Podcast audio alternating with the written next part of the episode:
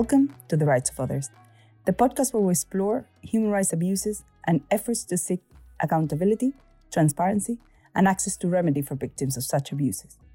We do so through a conversation with those who have devoted their lives to protecting and defending the rights of others, talking about what they're working on and how and why they chose to pursue their fight against corporate injustice.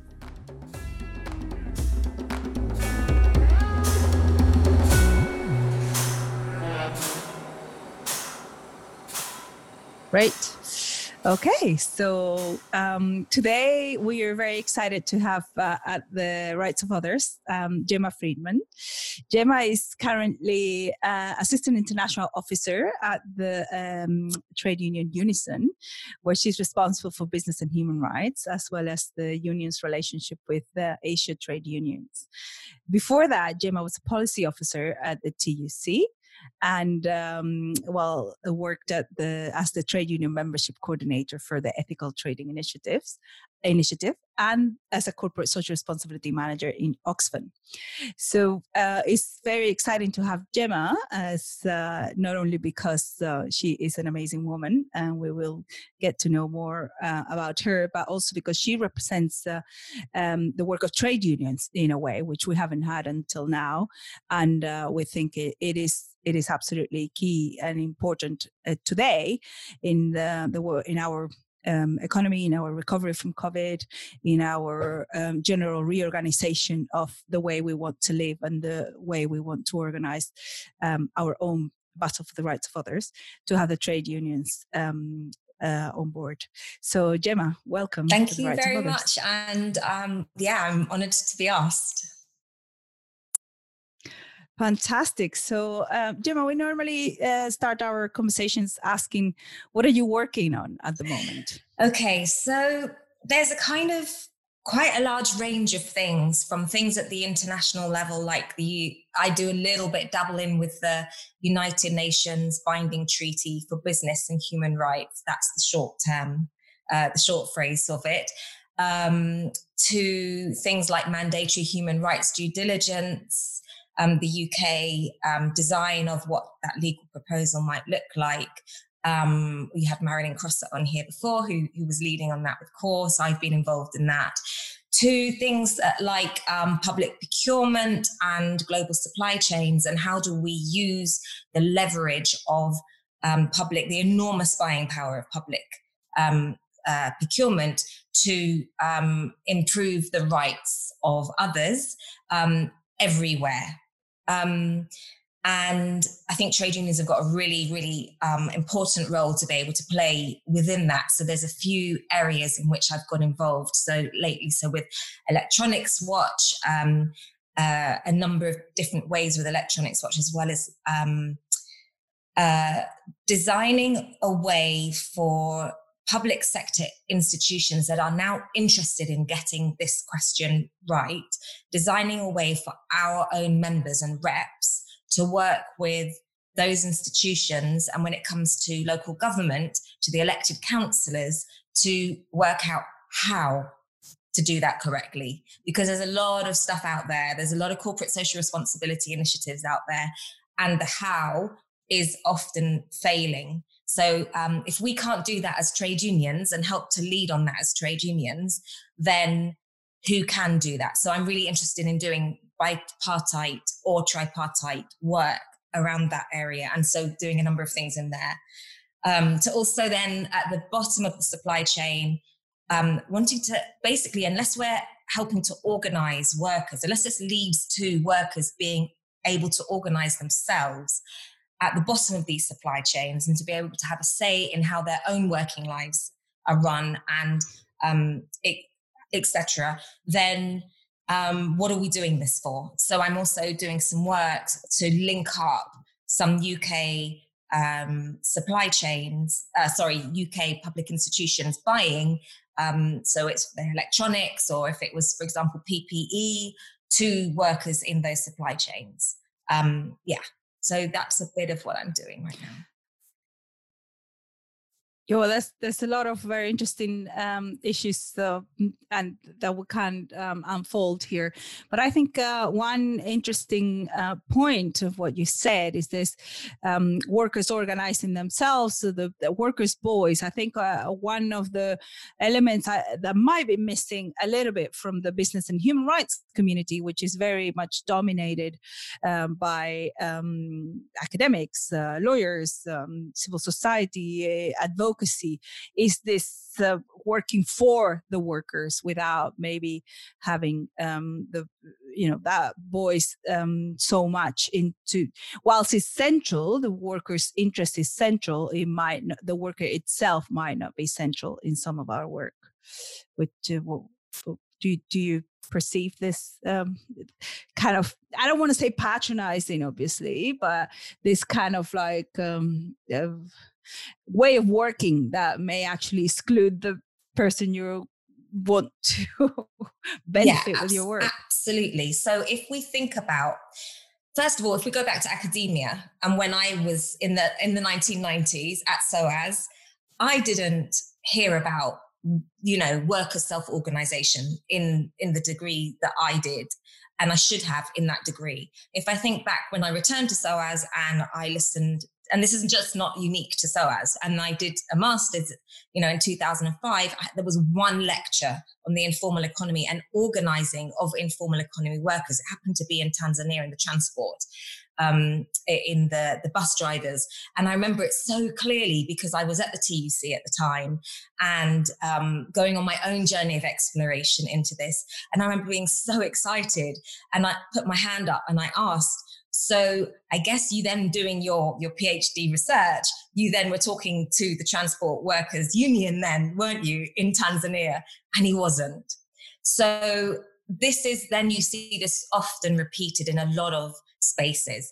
What in the corporate social responsibility industry, because it is an industry, there often is a lot of cherry picking that goes on. People like to focus on forced labor or they'll focus on issues around um, they might do some stuff around gender or, or whatever, but there's a lot of cherry picking.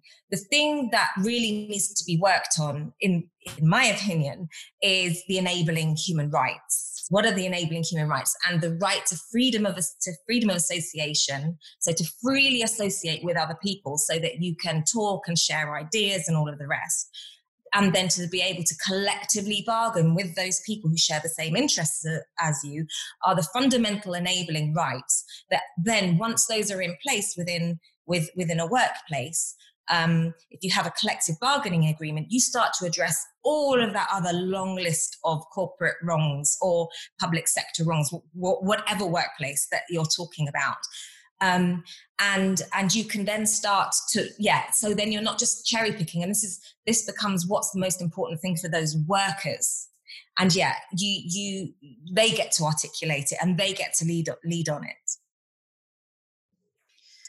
Gemma, I um I wanted to come in on your the cherry picking point. Um, I um I spent quite a few years working at Amnesty International in the Secretariat, and one of the research and actually two of the research investigative pieces we did involved, um, as you're saying, in a human rights framing, uh, you know, um, the right to the right to work, the right to work, the right to health, you know, the right to work in sort of unhazardous conditions, and and also we did pick up, you know, within the palm oil work, instances of forced labor as defined under the ILO uh, as well as you know child labor concerns, as you mentioned your um, work with uh, Electronics Watch, is specifically in the DRC around around cobalt.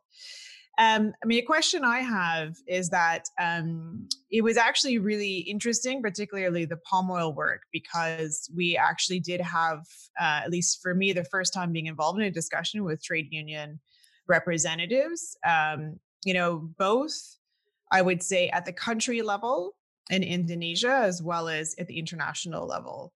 And and two things we tried to to do was to it was to one, I mean, discuss the findings of our research, uh, but also to get a better understanding as to how I guess the international movements could um, so work or better support the more localized trade unions you know the smaller trade unions the less sophisticated ones you know and if there was an entry point to basically I don't want to, you know, coming from a human rights background, I'll say lobby, but if there's a way to advocate, you know, for for their rights and to put that more center stage.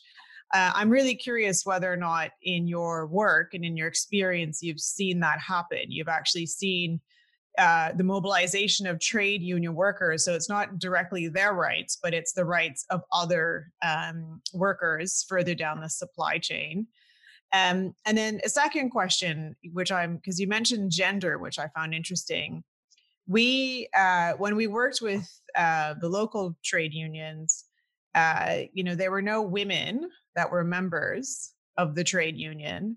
And one of the key findings we made in our report in our research, which is called the Great uh, Palm Scandal, was actually the systemic abuse, particularly of women, women workers, you know, from many levels. Like they were, they did not tend to have permanent contracts, for example. You know, they were the ones doing the spraying, therefore facing the highest exposure to pesticides. I mean, what what is your reflection on that? That sometimes the trade unions, they they the yeah they they cherry pick, but they totally are not also looking out for the human rights of of a large contingent of workers. Like who who defines whose rights take precedence, you know, and which should uh, receive the majority of focus. So um, I was expecting this kind of question, and it's such an important question. The thing is, you've got to you, you've got to kind of strip it back, first of all, to what trade unions are. They're membership led organizations. They should be independent and they should be democratic. Um, and a trade union is only ever as uh, rich, you could say, as its members. So if you're talking about inherently incredibly poor workers, those trade unions can find it incredibly difficult to become financially sustainable. Yet they are the the leadership has come from the workers, has come from the the the the, the um the, the shop floor, as we call it. They've come from the field. And so they don't have those degrees and to be able to go out and get funding, or they don't, there's a whole load of don't haves that others do have that they don't have. So I think we've got to start from, from there they are also the little resources that they do have um, are being paid by workers who don't have great lives. Sometimes they've got better lives and sometimes they don't. We could debate that as well. But in general, they are there to represent the people who are paying money into that union to be members. Now, many, many unions actually have different ways of dealing with workers that can't afford to be their members, or even many, many workers are even excluded by law from even becoming, many migrant workers from even becoming trade union members. So um, there, it, it's so complex as to why trade unions are not representing particular groups of workers. Um, and and then you know but there is work that goes on in the international trade union movement so for example quotas are set uh, for for the number of for the number of women that have to be in the leadership of trade unions, etc. Um, so yeah, I could say more about the mobilization of workers down the supply chain, but over the years, I've met some amazing trade unionists who have done some incredible things. Like I have a friend in um, in Uganda who works for the Transport Workers Union, and they have managed to organize the motorcycle drivers in Uganda doing some really, really revolutionary organizing, hundreds of thousands of them, and they've managed to get money uh, for the membership subscription that makes that type of work sustainable. Because if you don't get the subscriptions coming in, how are you going to be able to do anything from for anybody? And the other thing I would say is, um, or maybe I could get onto it a bit later, but you know, I was recently in Malaysia um, just before lockdown, and we brought together a very, um, one of Malaysia's oldest labor rights NGOs, and we brought together some trade unions. And they'd all known each other and done joint statements for years and years together. Um, but they've never actually done any real strategic work together. And I did a particular session in the workplace, um, in the workshop for them, which helped them to understand between them what their individual strengths and weaknesses were and really just air some of that stuff. And on both sides, but especially on the NGO side, there was a real moment where it was like, wow, we didn't even realize just how many barriers there are placed deliberately in front of you as trade unions for organizing workers, let alone organizing Malaysian workers, organizing um, migrant workers. So that's so, so that's that's a lot on that. But in terms of women, one thing to say um, is that we are the biggest for all our faults, and of course, every movement has its faults, but we are the biggest feminist movement in the world. You won't find another movement where I think it's something like, and I'll probably get it wrong, 60 million women are members of trade unions. So, and they pay money to be members of trade unions. And, and that's worldwide. So, um, and we have very, very, um, like, like I say, you know, there, there are quotas, but you know, the trade unions in country are also only going to be a reflection of their, of the cultures and the norms in those countries. So yeah, there, there is a lot of work that has to be done, but it is possible and we've seen it happen.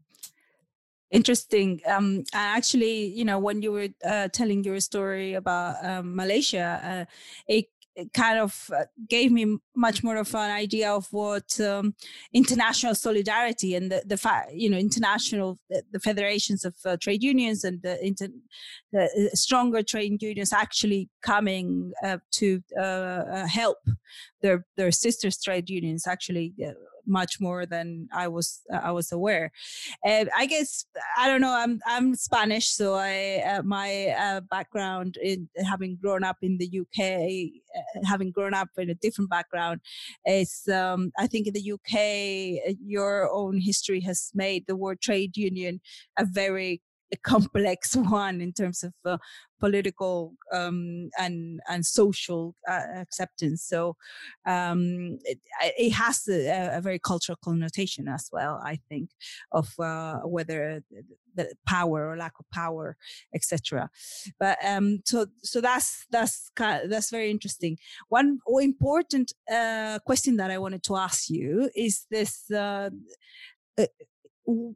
I think a, a, very brave work that you do, brave in terms of uh, you know how much energy probably it takes, not not uh, putting you at risk, but is to talk to public buyers about why is it important that someone in Malaysia has freedom of association and access to collective bargaining.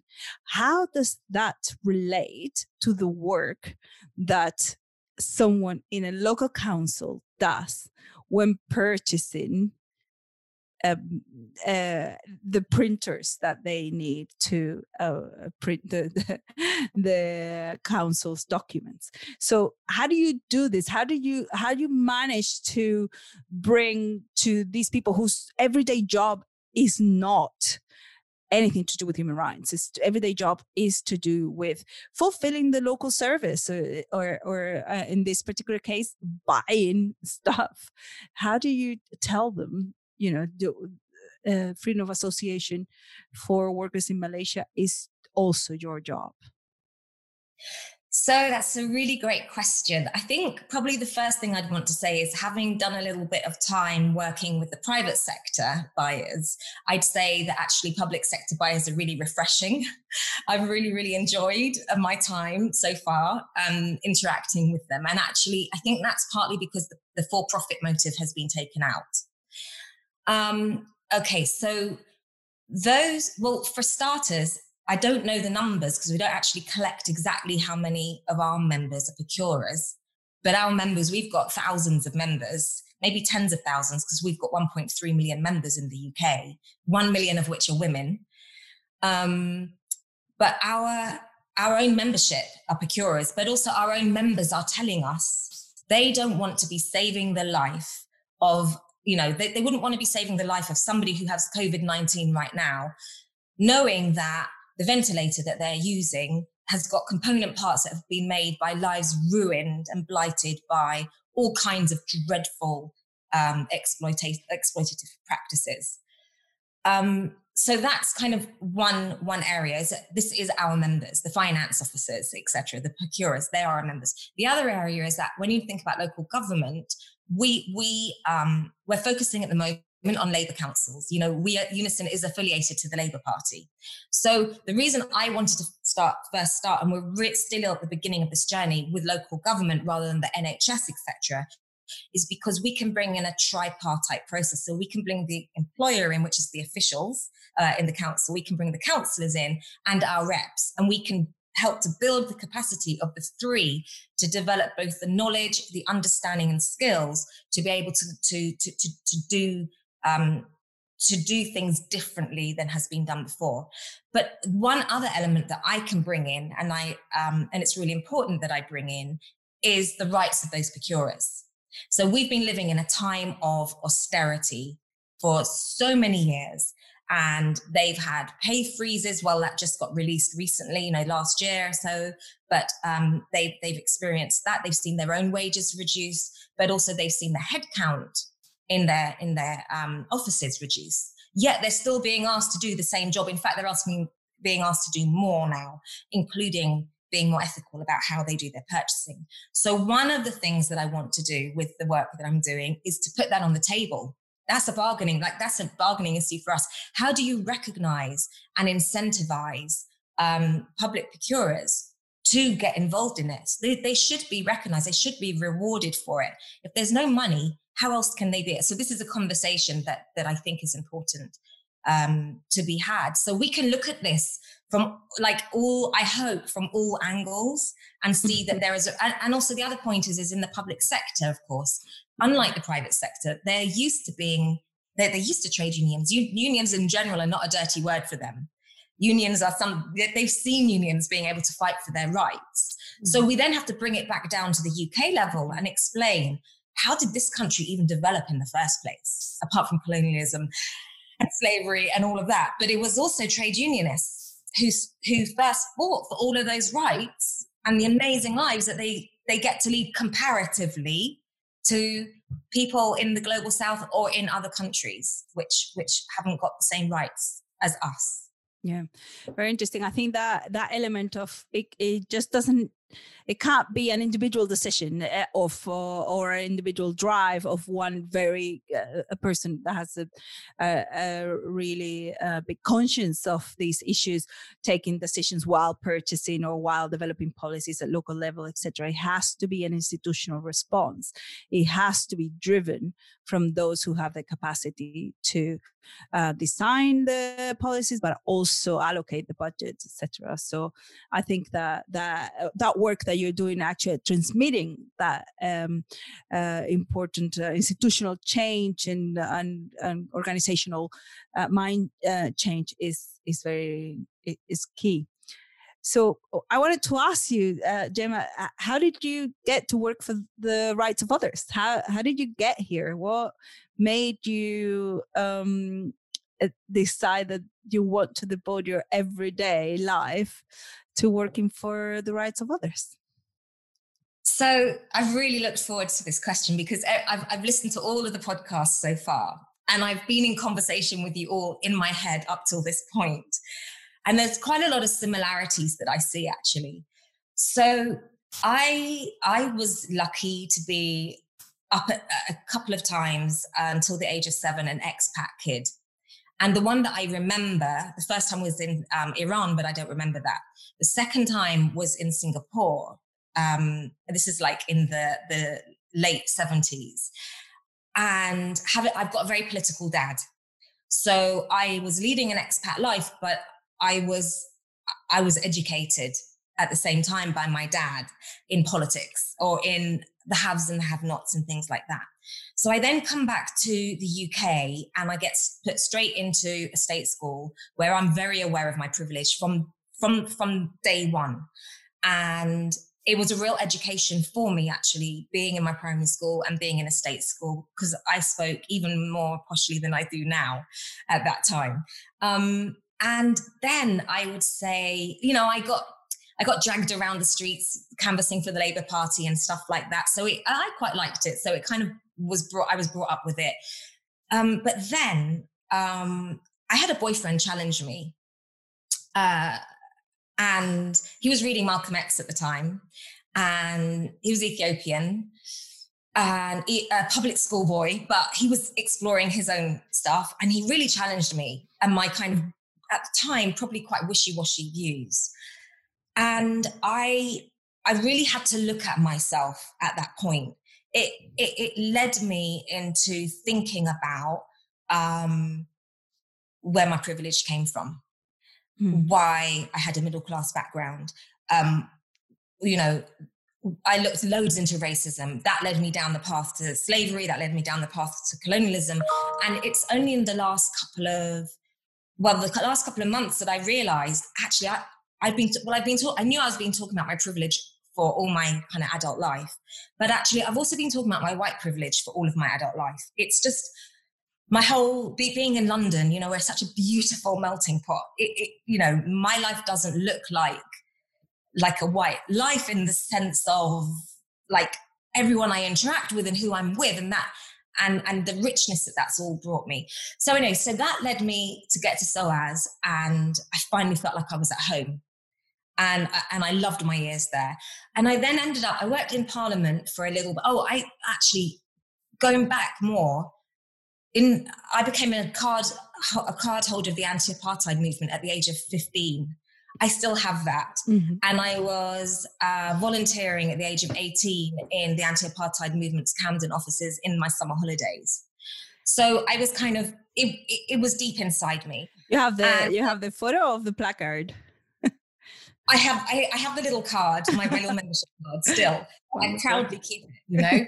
and then and then yeah and i did and i did volunteering for action for southern africa once they transitioned from anti-apartheid movement and then after SOAS, um, I went into Parliament for a bit. Let's skip that. But then I went to work, I fell into working for the Labour Party. It wasn't what I wanted to be doing, I have to be honest.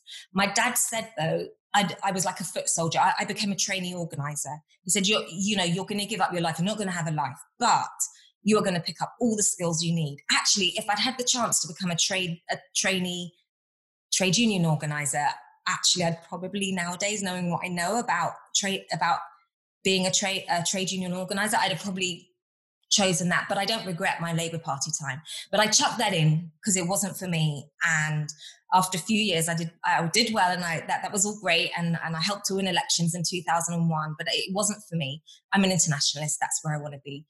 And then um, I was either going to go abroad and and do some volunteering because I felt like I needed to start somewhere, or I was going to stay here. And actually, the job at the, T- at the TUC came up in 2003, and I stayed here. And actually, I used the word home again.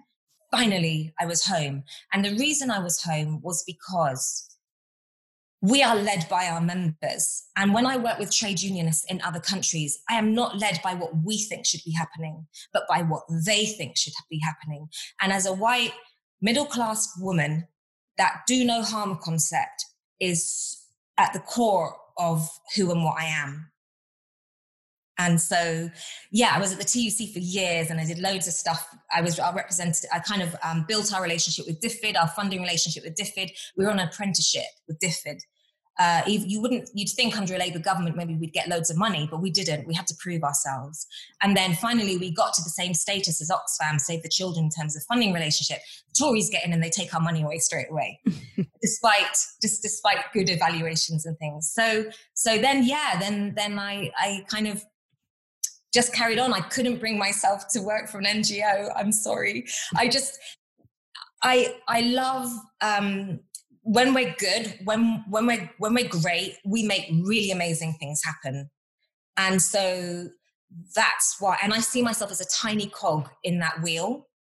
And I see myself, if I can just, if I can have multiplier effects by by supporting and doing things with others, then for me that has to be enough because um, that's all that's all any of us are. We're, we're all cogs in the wheel. Mm-hmm. So um, yeah, and then I just started to move towards the opportunity came up to work with the Ethical Trading Initiative, moved into that, and then the opportunity to do a little bit of work with Oxfam internally within their own corporate, within their own operations. That mm. opportunity came up, and you can bet that I pushed freedom of association and collective bargaining and, and all of that agenda very hard. They will laugh if any of them listen to it. Um, and then and then I went back to TC for a bit, and then now finally I've got a business and human rights brief at Unison. And you know, Unison's such a, an internationalist union. And um, that's a really brilliant thing because during these times that are so difficult for workers at home, they are keeping open their international work and they're not kind of becoming navel gazing or protectionist, which you could understand that they might do when mm. our members are under so much threat. But no, they've got a really great, proud international history. And so I, I, I get to do some really amazing things. That, that's that's great. You, you, seem really happy where you are at the moment. So, uh, one of the um, uh, things that popped out while I was listening to you is this idea of privilege, no? which is something that we've uh, discussed and we discussed in previous uh, podcasts and um, uh, in our previous episode, for example, with Amol Mehra, we talked very much about um, to having the you know the the great privilege of being able for example to to create spaces where we could invite others to in the case of Amol it was to actually develop their work um, through funding in our case uh, Seema Rasa and I to to give a voice by giving a little um, a piece of microphone. But um, it, the way you say privilege, it sounds very much uh, this sense of guilt, as if it was your own making that you you yourself um, realized that you had been something doing something wrong so to what extent as well um you know uh, uh, white British uh, people who, who, have a really strong social conscience and have been working for uh, human rights and, and, civil rights for so long actually don't have this sense of like original guilt as well. And we're seeing it much more. How useful is this this definitely the awareness is very useful, especially now in um, uh, in the context of Black Lives Matter. The, having the awareness of privilege is essential, but to what extent carrying this original guilt as well does in any way reflect in our work, or sh- we should actually uh, uh, uh, carry it with us. Yeah, and I remember hearing you talk about this in in the previous podcast too, and and I really um, empathize and sympathize with that. Definitely, I think, you know, no, I didn't create it, but I benefit from it. And and all of the little ways that I've benefited from not being discriminated against because of my color and because of my, you know, my the, the, the family that my dad was able to, you know, the, the life my dad was able to build for us. Um, one of the things that happened to me when I was growing up was um, I left my second, my first secondary school, which was just really going downhill. So we're talking about the the early 80s under Thatcher. And after a bullying incident, because I've always spoken out, I, I, um, my mum had been pushing me to go to a private school um, that was literally on our road, our very small road. And I was like, no way, there's no way I'm doing that. There's no way I'm doing that in the end, I was like, okay, I'll try out for the exam, but if I don't, if if I don't get in, I'm not doing this. And um, so I got in, but I had to go down a year and repeat the year, and I got in a scholarship and stuff because yeah. But what I promised myself at that that moment in time was because we, my dad didn't even know that we would I was doing this, so we had to tell him quietly, like in a neutral space, um, that I would for the rest of my life, I would work towards like helping to equal things out somehow because it wasn't fair that I was the one that got to move and that got to leave my friends, many of whom were not white. Like I wouldn't like to say behind because that, that that's not right, but in a way it kind of is if you think about the privilege you get from a from a private school. And so that was also so that's also fed into it um, I feel really comfortable now in my own skin.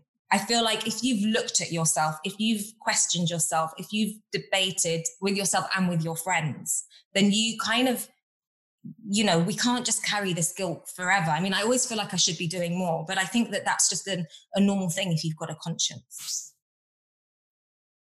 I think it's very interesting in my own personal sphere. I was having a um, conversation with my partner, who's the, my husband. He's a, a, white uh, Western uh, male, and um, I was saying when we were saying about you know seven of you for three of all of the rest of us. You know, there's like seven wild uh, Western males for every other three of uh, you know the non-white females, non uh, um, you know the uh, lgbt etc so um, i was telling him well maybe if this had been equal all along you wouldn't be one of those seven. If if it was you know it was an equal representation it's just you got there not because you don't deserve it but because you did have the space.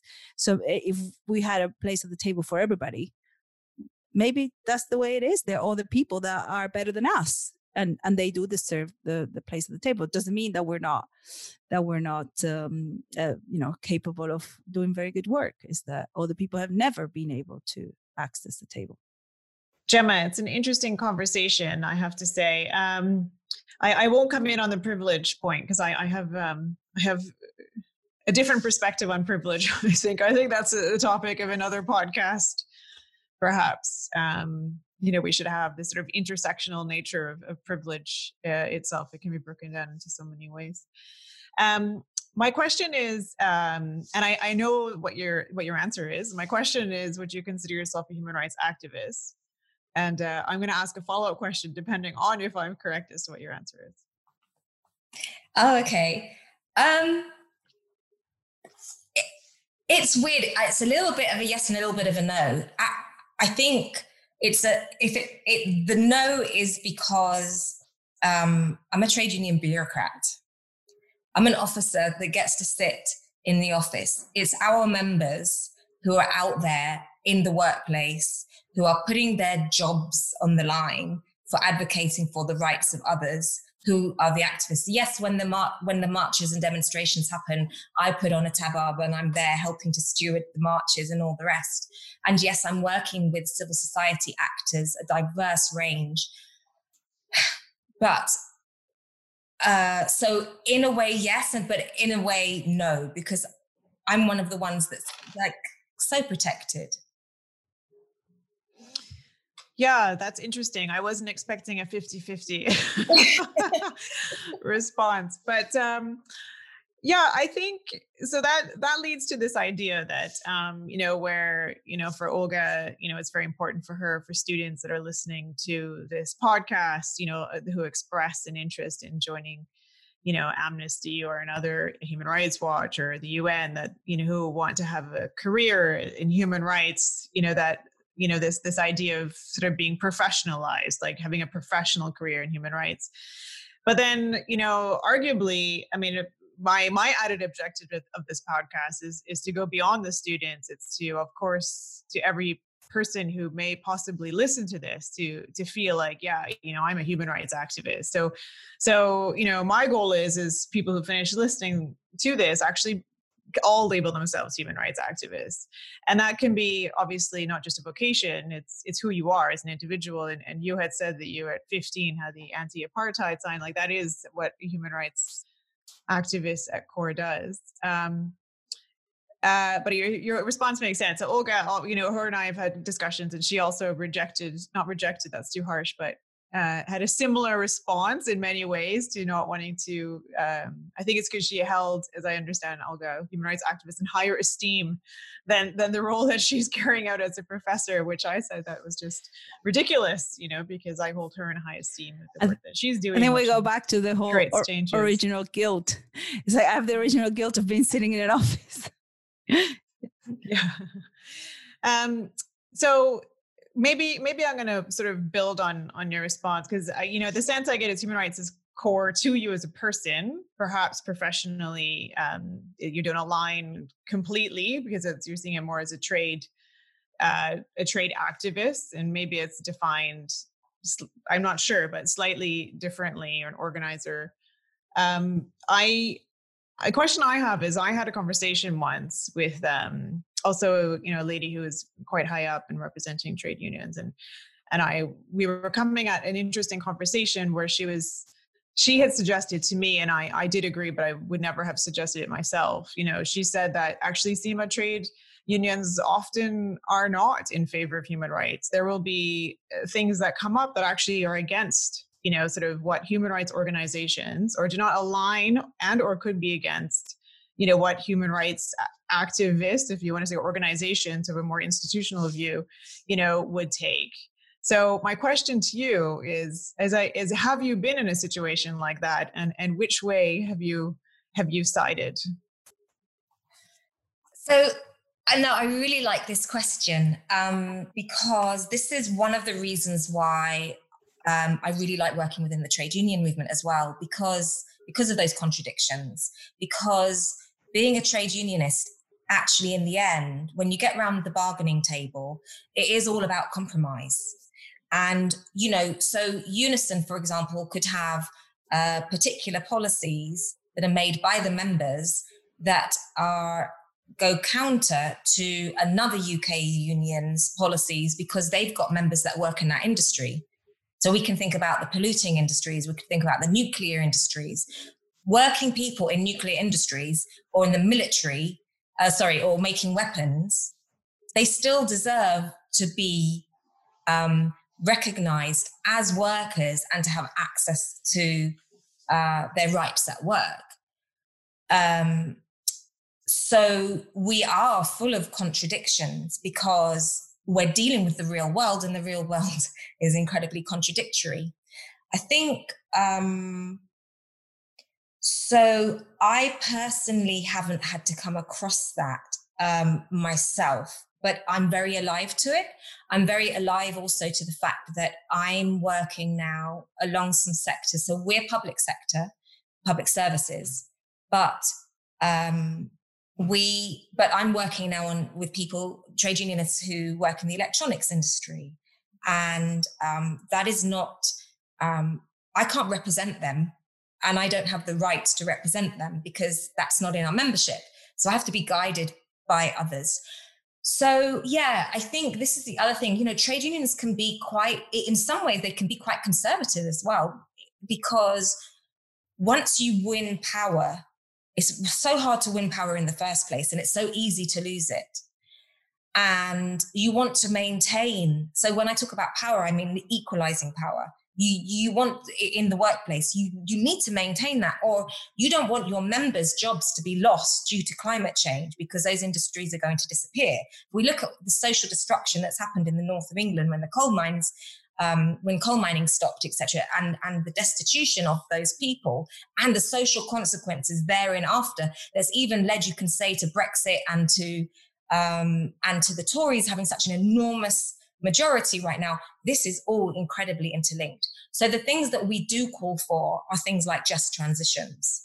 So we're calling for a just transition for climate change workers. So those who are working in polluting factories or industries, for example, are trained um, to be able to work in those that are not, um, and that they are given opportunities to get jobs in you know that, that, there's investment in those areas as one area closes down another area um, of, of uh, that, that isn't so polluting needs to open up in those areas. So yeah, it is really complex, but I think because we are in a world that has been grabbed by corporate lobbyists so much, it can make trade unions uh, a bit more protectionist um, because you're fighting to maintain what you've already won and that's a really hard thing. And not to lose it because there's a lot of forces that want, there's a whole industry created and it started in the US, which is union busting. Corporations pay specialists to come in and stop trade unions from being able to do a successful ballot that they have spent years building up and raising awareness with workers so that they can get recognized in a particular workplace through a democratic ballot. And then once they get that, you know, the workers get sent videos about how bad the trade unions are, um, and and that their profit will be reduced because they want they're so unrealistic in their demands. They'll send around lies, but also workers will get threatened, um, maybe quietly, um, and definitely workers get pulled in one at a time into a meeting with the manager not as a collective, because that's how you divide and rule. And so they're scared off from from joining. So there's so many barriers. Um, but yes, it can make us contradictory too. There's sorry, so many barriers to progression. and that can end up making us a bit contradictory and you know and and also you don't have to be yeah. labor you don't have to be a labor rights activist to be a member of a union. Actually you're a member of a union because you want your job to be protected. We've got brexit members we've got tories. We may well have non-active members of the far right who are members because they want their jobs protected too just like anybody else. So we are a reflection of of that. Yeah i think that's that's quite interesting. Um thanks for explaining that. Um uh, so to how what what advice would you give to a student who wants to follow in your footsteps? So right now, and I'm working actually with a graduate um, who's doing some work for us on the ethical procurement stuff. Uh, I think the point for me right now, for anyone who doesn't have work experience, let's say, is actually it doesn't matter where you're working right now. Get a job and get some skills, and preferably get some skills that are going to be transferable um, across places. I think you know the point is is you don't have to go into into working um, within um, the human rights field to make a difference. In 2005, I worked with Prospect Union when I was at the TUC, and we were developing some work around corporate responsibility. And we, we termed it, because it was also being funded through work, through, through a project that I had with DFID, we funded it, we called it Bargaining for International Development. And that is literally how did we support, how, how could Prospect support its members to put and, and its members work in all kinds of things, in all kinds of areas. There's scientists there. They've got nuclear people. They've got people who work on procurement, like a really big range of. They've got public, the civil servants. How um, they've got the Met, you know, uh, the, um, uh, that, that, does all the weather forecasting, weather forecasting, and everything. Um, and how do we empower those people to make a difference in their own workplaces? So actually i think the important thing is you've got to know what you you believe in and what your values are. And you've got to be prepared not to compromise on those values. You definitely need to join a trade union not just it, it in a way i say to people you may never need that union ever in your life but what your money is doing is contributing towards assisting other people who are having a really hard time. And the great levelers all around the world um, have been trade unions that have helped to progress um, societies. So, you know, when you do get a job, join a trade union, but also get active because there's tons of training that is available, lifelong learning, as well as all kinds of skills. You can become a representative. Um, at Unison, we've got branch international relations officers who are enabled to represent their branch in their workplace on international issues. But we've also got black members groups. We've got you know gen. We've got uh, women's um, equality groups, etc. It, it's a really diverse and, and beautiful place out there. And if you don't like what you see in your union, get involved and change it because it's only as good as its, its members. Yeah, I think that last point is incredibly important. Um, I, I, have been member of, of a union, and um, I, I, think that's yet another podcast to my own reflections on on you know the right to organize is is incredibly important. The freedom, you know, the freedom to organize, and, and I, I, I, yeah, it's it's essential. I, I think for me, I it is almost my own personal experience. Is I wish that actually the the trade union would prioritize the rights of those who are most affected, to be honest, and sometimes not the majority of the members, but it's the most vulnerable of the membership. And, um, but yeah, so that's my own personal reflection um, is how you balance the two. You know, you, I, I believe in the right, I protect it, but how do you, how do you improve it? I suppose that, um, that those who have that, that right to organize actually then prioritize the rights of, of those who are in fact most vulnerable. Um, maybe that segues a bit into my next question. And um, I was impressed when you said you listened to our other podcast because I'm not even sure I've listened to all of them, and I'm on on most of them. Um, you know, since of course the racial injustice has been incredibly exposed in in well in the U.S., but uh, I think uh, you know more recently, you know, with Black Lives Matters and Black Lives in the UK, particularly, I'm I'm thinking of um, at like at the moment uh, you know, we we as Olga had said, you know, we were talking about how we can use our platform, right, to to ensure better sort of not, you know, better. We're looking at the issues a bit differently. You know, we're confronting our own biases. You know, whether or not they're, um, yeah, whether or not they are they are in fact not gender aligned, but also racially, you know, aligned. Um, I'm wondering, you know, uh, what what can what can people who are a member, you know, you you, you referred to trade members uh, seeking to change the the trade union or the group they're a part of and what can they do what advice would you give sort of uh, you know someone who is a member of a trade union who wants to actually uh, like look at meaningful ways to systemically address racism you know in the workplace Oh, well, that's an area I've never led on. So, you know, I, I don't feel um, uh, necessarily equipped to fully like to in a representative way to talk about that but um yeah we do have across the trade union movement we've got what we call self-organized groups. So these are um democratic uh committees which get to make decisions about the direction in which the union should go in. And those go down into the very local level um, and then the local level makes policy that then, you know, or puts forward motions that then goes up into their regions or into their into the national policy making process. Um, and so I would say, you know, uh, go go along to your union. Like if you've got a union rep and you know who they are, talk to them, find out what is and isn't going on in the workplace. Um, with the massive demands on workers right now, actually, there aren't enough trade union activists. So find out where the gaps are, find out what is happening.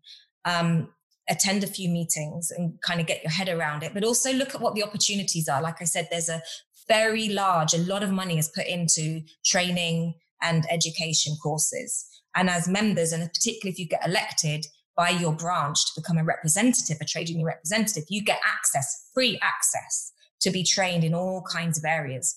So just kind of feel feel around and decide to go on a journey. And if you don't like what you see, um, you do have a chance democratically to get involved and to change it.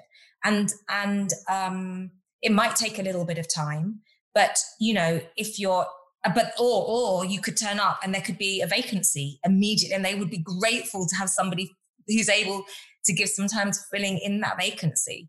So and over time you get to know how the union works um, and um, what is likely to get traction and what isn't.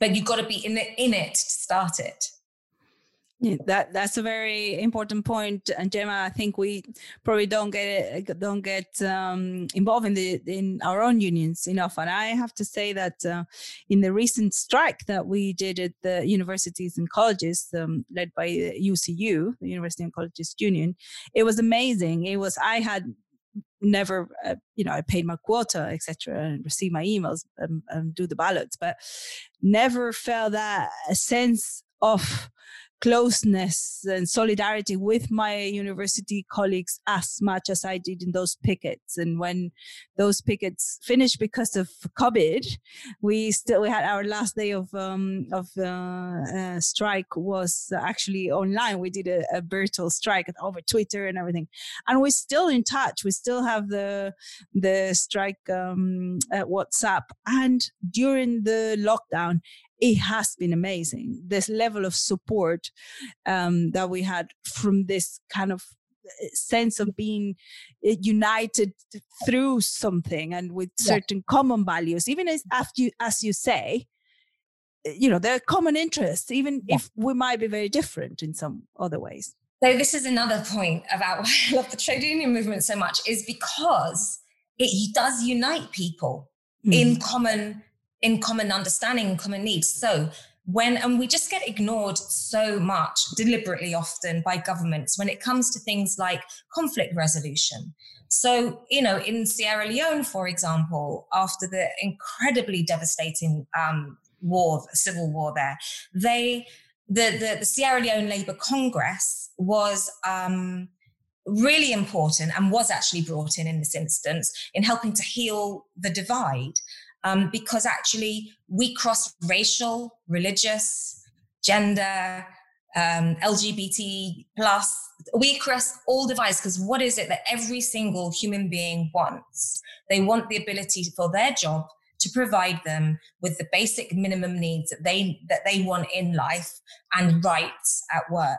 And you know, a statistic. I haven't quoted any statistics, but I did. But I did produce. I did uh, print out the uh, International Trade Union Confederation's 2020 Global Rights Index on violations of workers. And there's a and and, and you see because trade unionists also once they get active they take, and especially in, in the more vulnerable or the less privileged workers, it's the first time in their lives, often, especially for women, that they have the chance to have any chance of knowing what power looks like. And they take that, they take that experience, they take the training they receive, and they put it into their communities too. They put it into their families. They get involved in politics and things like that. So, is it any surprise because of the change making possibilities of the trade union movement that in 2020, 74% of countries excluded workers from the right to establish or join a trade union. Mm. Right? Or is it any surprise that um, 80% of countries um, have violated the right to collective bargaining? Or that 85% of countries have violated the right to strike? Like we are under a massive, massive closing of political space right now. The, the, powers that be do not want, and they deliberately put in many barriers in the way of people getting together and changing what their lives look like collectively in solidarity. That word solidarity, apart from people like us, most young people don't even know what solidarity means. It's true. Like that's the 80s, that's the 90s. That shows yeah. our age. That shows the professions mm. that we work in. I've but seen the revive of of the word solidarity so much now and um, through the lockdown. yeah. Yes, one of the most important words that, like in the vocabulary, yet it's been written out deliberately by very mm. many kind of powerful people, and indeed mm. counter narratives put to turn mm. people away from, you know, democratic, independent organizations like trade unions yeah yeah when you say that that that's um it, the work in the trade union sometimes is the is the first time people feel powerful, empowered. That's exactly how I felt during this um, during this strike. So a big shout out to my colleagues at the UCU. Uh, so uh, Gemma, to finish, uh, I would like to ask you what's next in the agenda. So what's next in the agenda for you, but also what's next? I think you know we are at a massive crossroads now with the recovery from uh, the uh, can we say recovery? I don't think we can say recovery from COVID, but you know, from the uh, uh, COVID and the lockdown, they they have um, actually made um, inequality, poverty, uh, lack of rights and, and labor rights so visible. They were there, but they've been thrown in our faces and in the faces of of of our governments. So it, they cannot be ignored anymore because we, you know, are suffering and and and some some people dying out of this so um it's not we don't have to rebuild something because rebuilding would mean building it exactly the same it was we have to re we have to reconstruct remodel re um, organize. So what what's next then in the agenda, in the business and human rights agenda, in the labor rights agenda, um, and and what do you want to see and eh, us all of us putting our efforts on so god it's such a big question isn't it? Um i wouldn't say yet that we're at a point where we're at the tipping point yet. I think things maybe are going to have to get worse and they are going to get worse before we manage to get to that point especially in the uk anyway when we've got so many years left probably of this of this government um so I think the mandatory human rights due diligence um, movement or, or momentum that's picked up so much is a really important one. It's not the be all and end all. Um, the opposite and the binding treaty, the opposition from the employers is fierce right now. They are doing everything that they possibly can to prevent, you know, progressive regulation of corporations and you know, I mean, many governments actually don't want um, uh, their own state cross-border activities to be regulated either. But you know, there's a big lobby against this. So I think that's that's going to be one route that we need to go down. Um, and I mean, for me, you know, I mean, there's like a big long list, and I just can't go into it, or we don't have time. But there's a massive list around creating fairer global tax systems, around debt relief, around ending privatization. Because why have you got a profit motive in the public, the essential public sector sector services? Precisely, why would you be trying to cut out profit instead of delivering the best type of, of services that you can? Um, and we've seen how that has created the situation that we've got right now with COVID. We see under resourced and understaffed um, hospitals everywhere, and we, many of them privatized. I mean, in India, for example, where COVID is so bad, people are having to pay thousands to get into a hospital because of the privatization. I read that an Indian businessman had put over his office space for 85 beds or something like that. And it would be free and it would be given to the vulnerable. But we're talking about a country with how many? 1.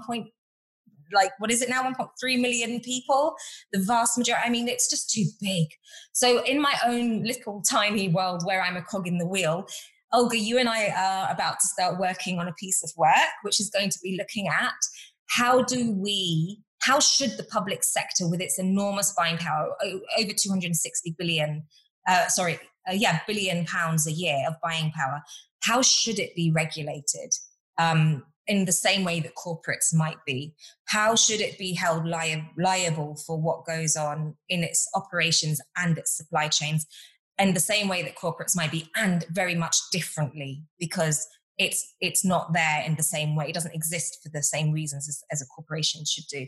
Um, what what might that look like? So we're we're going to be, and, and, we want to uh, collectively do that work and, and start asking those questions. And I'm bringing in the international trade union movement to help to answer some of those questions um, because it, this work hasn't been done yet. So that's really ex- I'm really excited about that. And then we've got to advocate for it. And we've got to get it out there because the, our taxpayers' money you know, the nurses, the street cleaners, um, and the cleaners, the security guards, who are all paying tax, their money shouldn't be spent on perpetuating their own exploitation in this country or in any supply chains. Their money should be spent for the public and global good. And so yes. I guess that's what we are going to be doing um, together. Yes. And we're going to be testing out how do we use what we've got to create organizing space in countries where workers are finding it incredibly difficult to organize in some of the most powerful industries in the world. It sounds so big and it's so ambitious, but we've got to try, right? Um, we've yes. got to try. And then we've got to show once we try, and then hopefully once we succeed, my thing is, let's show the rest of the corporate social responsibility cherry picking industry that likes to do the window dressing. Let's show them how to do it properly. So they can't just say, oh, working with trade unions is too difficult, they're too political, or oh, they don't represent women, oh, or um, freedom association, collective bargaining, it's too hard, you can't do it. Let's show them that you can do it and let's show them how to do it.